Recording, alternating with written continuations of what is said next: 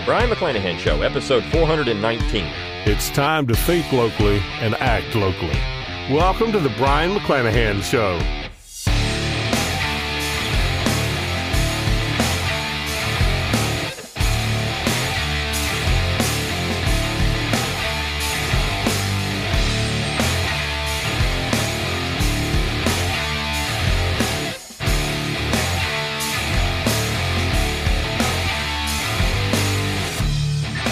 Back to the Brion McClanahan Show. Glad to be back in the program. Very glad to be here. Don't forget to follow me on Twitter, like my Facebook page, and subscribe to my YouTube page where you can watch this podcast.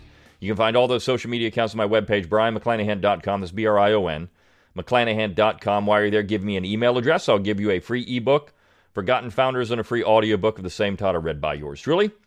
You can support the show by going to McClanahanacademy.com, McClanahanacademy.com. It's always free to enroll. You get a free class when you do enroll. 10 Myths of American History, and you get the best deals on new and forthcoming courses. You can also support the show by clicking on that support tab at brionmcclanahan.com. You can throw a few pennies my way. You can buy a book plate if you want my autograph on one of my books. My most recent is Southern Scribbling, 60 Essays in Defense of the Southern Tradition. It is out now. You want to get it, but I've also got a lot of other books. So if you want my autograph, buy a book, and then buy the book plate, and you got the autograph on the book. You can click on that shop tab at brionmcclanahan.com. Get my logo and all kinds of cool stuff.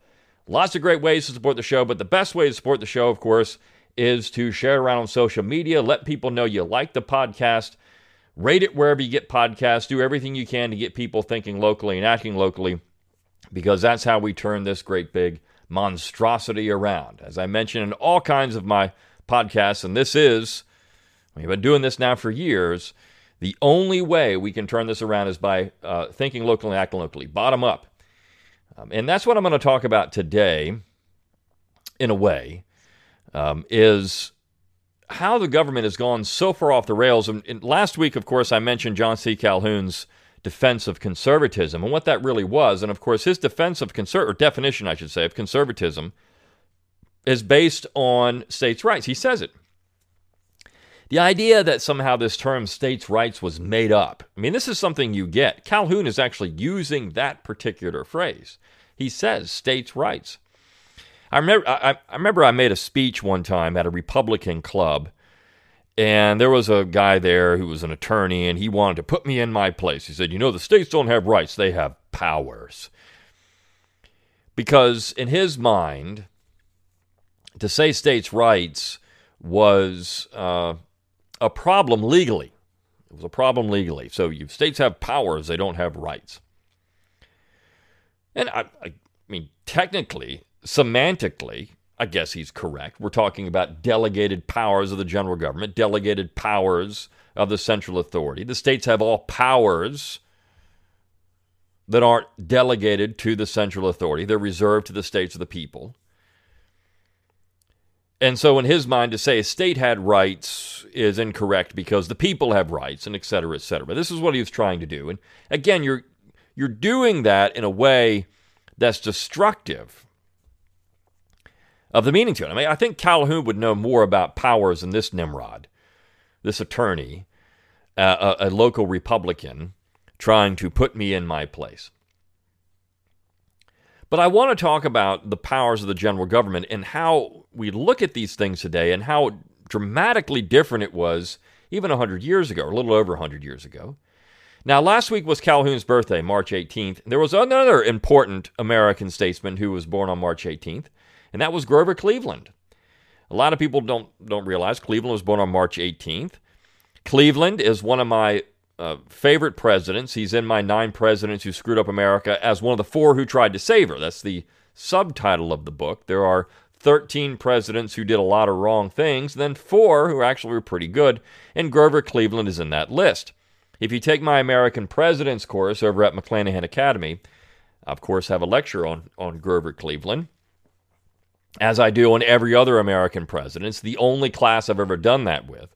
There are some others out there where I've done I've taken about 20 and focused on those individuals. But this is every president, including Jefferson Davis, who is an American president, because he was the president of a federal republic in America. It's just that he's not recognized as a U.S. president. So it's not the U.S. president's class. It's the American president's class. Now, I also talk about the Articles of Confederation a little bit, and I talk about that myth that there are American presidents before the U.S. presidency, which is sort of true, but really not true. So that's a great class. I've got so many good classes at McClanahan Academy. But let me talk about this Grover Cleveland, and I want to focus on one particular message he gave that the left just goes bonkers over when they read it. I used to show a video in my classes where they had the President series. And they just did little biographies of every president.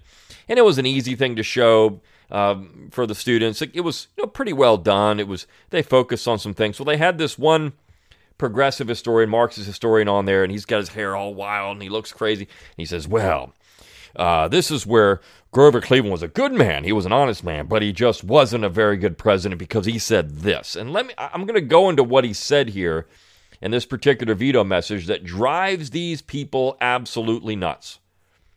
And in light of what just happened last week, where we have the federal government now spending another close to $2 trillion, some of that it was sold to the public as, a stimulus bill. We're going to give people some money, and we're going to help people out because of the economic shutdown and everything. And that sounds like, this is great, but there's so much pork in the bill, so many things in there. We've got Biden spending, billions of dollars on housing immigrants into the, I can't remember what the price tag is. It's astronomical, housing people that are in the United States in hotels. Now, I think it came down to near $400 a night for the amount of time these people are going to be in the hotels on the American taxpayer. And it was brought, what people actually stay in hotels at $400 a night? You can go get a room at a Holiday Inn Express for $100 a night. So why are these people costing $400 a night? Well, because you've got government bureaucracy involved in all of this. They have to take all their cuts on down the line. This is the way it works. This is why you had the $400 hammer and things like that. If nothing else, this is what Clinton was, just pointing this stuff out in the 90s. Hey, I want to clean up some of this corruption. There's tremendous corruption in the general government, and it's because everyone has their hand in it. When you start doing these things, it doesn't matter what you're talking about. It creates corruption and invites it. This is what Hamilton talked about with the British Constitution when John Adams said, hey, look, if it wasn't for the corruption, the British Constitution would be great. And Hamilton said, no, it's the corruption that makes it great because you got all this loyalty. You create loyalty through patronage and handouts. It's exactly what we see in the U.S. Constitution. You've got a lot of loyalty to the general government because of all the corporate welfare and individual welfare. Look, Elon Musk, who's, all the darling of even people on the right now because he's saying things that are, controversial with the Biden administration and Musk was making a lot of money on the general government back in the Obama administration. They were bailing out Tesla left and right. They were giving the guy all kinds of money to go and invest in his electric cars and his batteries and everything else he was doing. And who's not? These things are great, right? We love these things. But Musk was on the dole. So are a lot of other companies in America, big tech, big corporations. And when I talked about the communist revolution of the early 20th century and how important tech was to that, the technocrats they loved the fascists, they loved the totalitarians, they loved the communists, because in many ways it allowed for them to have an in these particular regimes. They're modern. Communism and fascism are sold as modern ideologies. They're not archaic. And so when you have that idea floating around that somehow this is modern, well, tech is going to be involved in that. So we've got all this pork, all this spending, whether it's spending on foreign powers. Why are we giving money to all these foreign governments around the world? Why are we doing what we do? Well, because the government can. Because it has all the revenue, at least theoretically. It's printing it. It's printing the revenue. We've got modern monetary theory now being on full bore. We're seeing what's going to happen. Whether it's going to work or not, we're going to know because we're going to see it. Because of the amount of money the general government is now spending, and they don't have the tax revenue to pay for it. When Biden says we got to raise taxes, of course. This is where people get upset about these things. If you're going to spend this kind of money, you're going to have to see tax increases. It has to happen. We don't want that, though. See, the Republicans, for years, wanted to spend a lot of money on defense but not raise any taxes, in fact, cut taxes. And so, you would have the best of both worlds. And there's a lot of waste in defense spending. I mean, what we need is a real evaluation of all the spending in America and a look at all the things that are done that are wasteful, right? So we've got tremendous amounts of spending, and it's all done under the banner of helping people out. Well, this is where Grover Cleveland would say this is foolhardy. You don't do that. There's no powers granted to the general government to do this. Now, of course, they all sell it under the General Welfare Clause. But if you go back and look at what the founding generation said about the General Welfare Clause and what that actually meant, it didn't mean anything that we do now. That had nothing to do with $1.9 trillion, of $2 trillion, $5 trillion, whatever we're going to spend on different forms of handouts, whether it's to the defense industry, whether it's to the corporate world, whether it's to individuals, whether it's to foreign governments. I mean, this is it's an astronomical amount of money.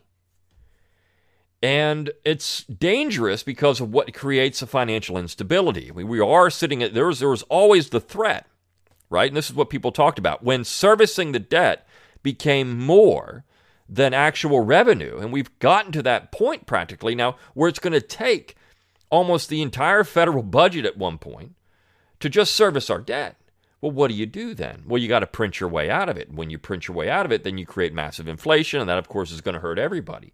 So how do you, not the people at the top, but everyone down at the bottom is going to get hammered by this. So what do we do? Well, you got to come up with some way to start chipping away at this. Again, if there's anything you can say about the Clinton years, the 1990s, there was a point when the United States government was paying down the debt. Now, a lot of this had to do with the work that the Clinton administration did with the Republican-controlled Congress. Gingrich and Clinton actually worked pretty well together. Clinton was a political genius in this way, that he was able to make all these things Republicans were pushing in that Contract with America in 1994, his agenda. This is my agenda. I'm going to go out. We're going to go out. We're going to reform welfare, and we're going to make sure all these things happen. We're going to make sure all this stuff works.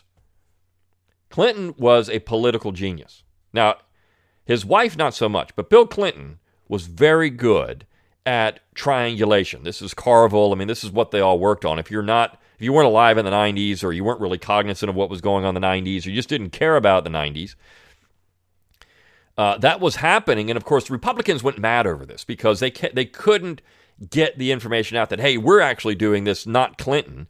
And it's because of the bias in the media. The media was making it, this is all Clinton. Everything Clinton is doing. If you want to draw a parallel to that, it's Joe Biden and the vaccine rollout. That was all Trump's program. Everything that Biden was saying that he's going to do when he gets into office is exactly what Trump was doing when he was already in office. But, of course, the media, this is all new. Joe Biden, the first 100 days, is going to get 100 million doses. Trump had all of this in the works already. But Biden now gets to take credit for it. And of course, you've got the surge at the border, the migrant surge, all these things. These are things Trump warned about. But I digress. Let's talk about Grover Cleveland, because this particular bill, or this particular veto measure, is February 16th, 1887. So a little over, about 140 years ago almost. He vetoes a congressional bill that would have provided for drought-stricken counties in Texas to get seed from the general government. So the federal government would have paid for these farmers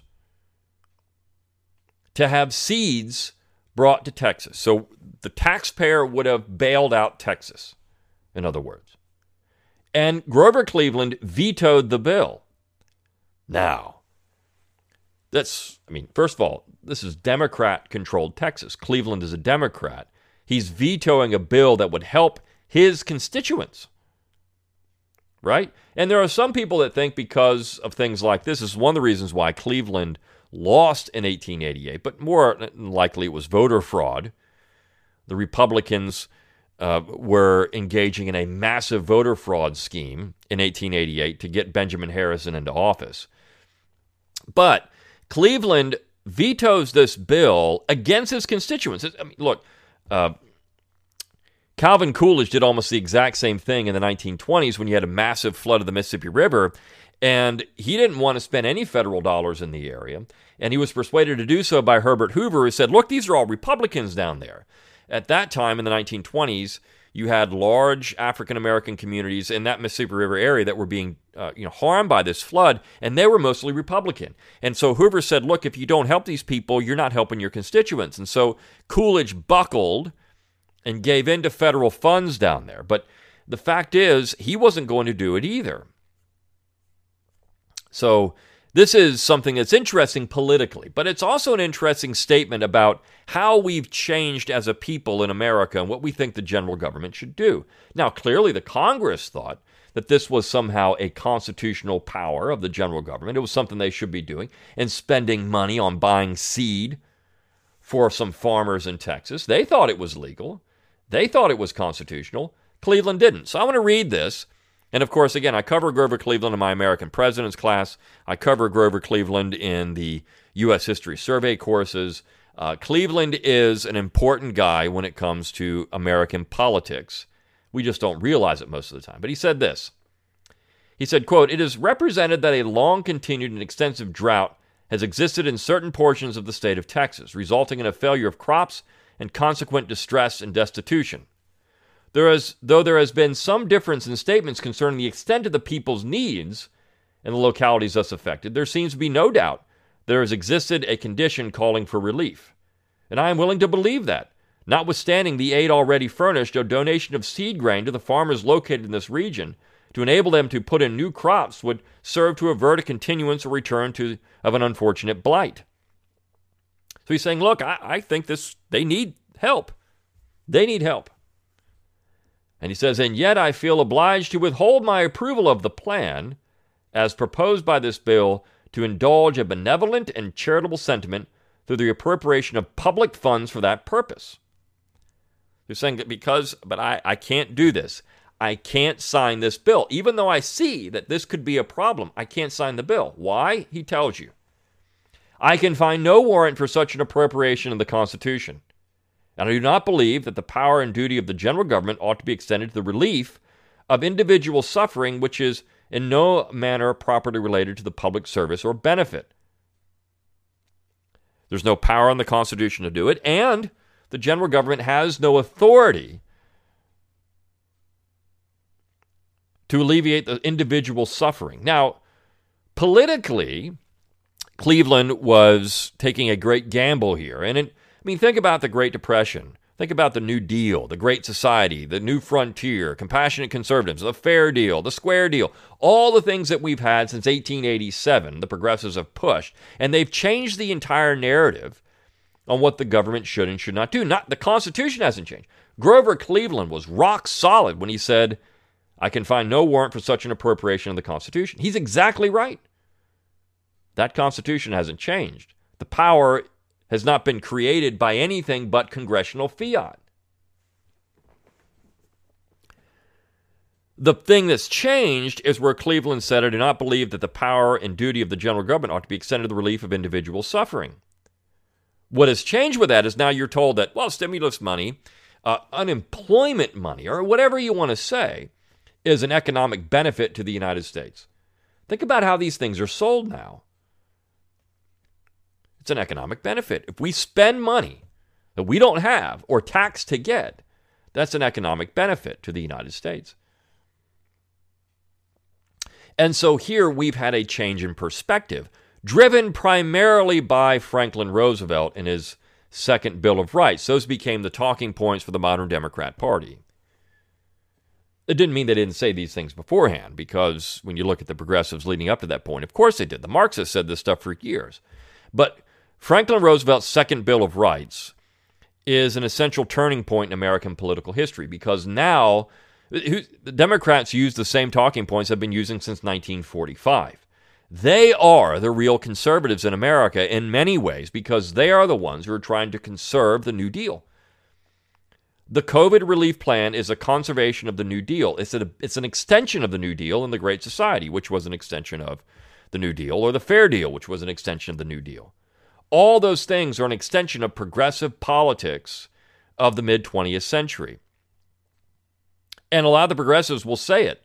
Now, of course, they leave off all the stuff about Roosevelt they don't like. But they will certainly, if they're honest, will admit that basically what we're doing is we're building on the New Deal still. Which, of course, the New Deal was created by Herbert Hoover during the Hoover administration. Now, this is the line where Cleveland is often just ripped apart for. He says, a prevalent tendency to disregard the limited mission of the power of this power and duty should, I think, be steadfastly resisted, to the end that the lesson should be constantly enforced that though the people support the government should not support the people.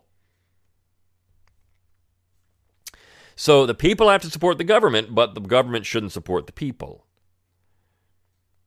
Now, he gives you a reason why he thinks so, and he says, the friendliness and charity of our countrymen can always be relied upon to relieve their fellow citizens of misfortune. This has been repeatedly and quite lately demonstrated. Federal aid in such cases encourages the expectation of paternal care on the part of the government and weakens the sturdiness of our national character, while it prevents the indulgence among our people of that kindly sentiment and conduct which strengthens the bonds of a common brotherhood. So he's saying, you know, if we give in here, if we send all this money, we're going to lose the camaraderie of Americans, and we're going to choke out private aid. I think back to when we had this terrible winter storm in Texas. Again, I mean, think about Texas. We just had something in Texas over the winter. Terrible winter storm in Texas. I'll never forget people reading upset that the government wasn't providing them firewood or other things they needed. I mean, this is your job to do. You got to provide for yourself. You got to make sure you are prepared. What this does is take away individual responsibility. In some, I mean, look, the government loves it because you get people that are dependent. This is what they always want. But of course, you create a bunch of imbeciles, people that can't help themselves. It's part of the problem of massive government aid, whether at any level, local, state, or federal. But in this particular case, we're talking about the federal government, and Cleveland is saying this is going to be disastrous if we do these things. He says, it is within my personal knowledge that individual aid has, to some extent, already been extended to the sufferers mentioned in this bill. We've already had private individuals going out and helping people. Why do we need to spend federal money? That's going to be a waste. The failure of the proposed appropriation of $10,000 additional to meet their remaining wants will not necessarily result in continued distress if the emergency is fully made known to the people of the country. It is here suggested that the Commissioner of Agriculture is annually directed to expend a large sum of money for the purchase, propagation, and distribution of seeds and other things of this description, 2/3 of which are, upon the request of senators, representatives, and delegates in Congress, supplied to them for distribution among their constituents. The appropriation of the current year for this purpose is $100,000. And will probably be no less in the appropriation for the ensuing year. I understand the large quantity of grain is furnished for such distribution, and it is supposed that the free apportionment among their neighbors is a privilege which may be waived by our senators and representatives. The sufficient of them should request the Commissioner of Agriculture to send their shares of the grain thus allowed to their suffering farmers of Texas. They might be enabled to sow their crops. The constituents for whom, in theory, this grain is intended could well bear the temporary deprivation, and the donors would experience the satisfaction attending deeds of charity. So he's saying, hey, look, we've already got $100,000 set aside for grain. Why don't you say, hey, you know what? We can send some of that money to Texas and help those people out. We've already got enough right now. They weren't willing to do that. This had to be an additional amount of money. And he's saying there's no end to it. You spend $10,000 now, why not $10,000 the next year, $20,000 the next year, $30,000? And this is exactly what we've seen. Grover Cleveland was trying to put the brakes on excessive and unconstitutional federal spending in 1887. His reasoning, of course, is seen as cold-hearted and nasty, that people shouldn't get support from the government. We should support the government. They don't support us. His reasoning is viewed as problematic by the modern left. But you miss the part of the Constitution, and you miss what he's jabbing it back to Congress here. Hey, look, we've already got $100,000 set aside for this. Why don't you send some of that grain down to Texas? No, you're not going to do that, are you? Because you don't want to give up those spoils. You just want to add.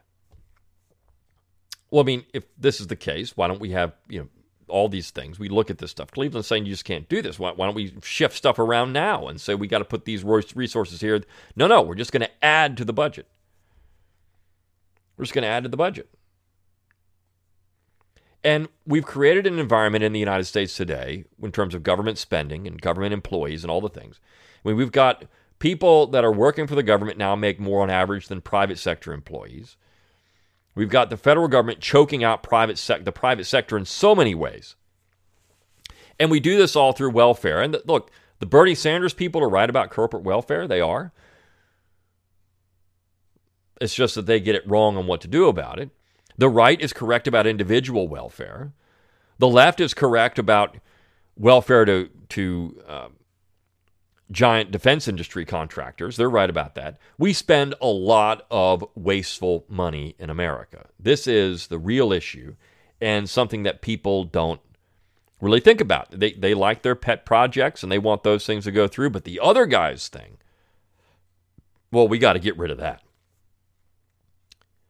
This is always the issue of America, and it's something that Calhoun pointed out, bringing it back to Calhoun on the 18th, something Calhoun pointed out in his disquisition on government. He said, look, this is always going to happen. When the side out of power is not in power, they're going to use the Constitution to their advantage. They're going to complain about what the one side does. They're going to complain about everything that happens there. And the side in power is going to say, everything we're doing is constitutional. Everything we're doing is just. Everything we're doing is great. Once they get out of power, they're going to do the exact same thing because we don't really have real checks and balances in government anymore. The states are supposed to do it. At least that was the way the Constitution was sold. There was also some talk about judicial review. But people were supposed to talk about the constitutionality of legislation. Now, I'll say this. The H.R. 1, they did bring up the Constitution. They didn't bring up... They brought up different ways that the Supreme Court has said this is constitutional, but they didn't bring up the original debates on the Constitution. So that's a major problem. But regardless... This bill, this veto of this bill is great. It's fantastic because it develops a constitutional argument for vetoing unconstitutional legislation and spending legislation, even if this was something that would have been popular. And I think that's really where we get into issues of government now. We just think about popular and we don't really worry about the aftermath of these bills and what they actually do. So I want to bring up Grover Cleveland again. He's in my American Presidents class. I talk a lot about him. Amazing example of executive power and how it should be used and how it was constitutionally used. I mean, Cleveland did have some problems in his presidency. Some things that he did that a little dubious constitutionally, but certainly in this way he was looking at the Constitution and saying, even this is going to help my constituents, I think this is wrong legally, and we already have money set aside, so use that. But, of course, that wasn't going to happen. All right, so I hope you enjoyed this episode of the Brion McClanahan Show. I'll see you next time on the next one. See you then.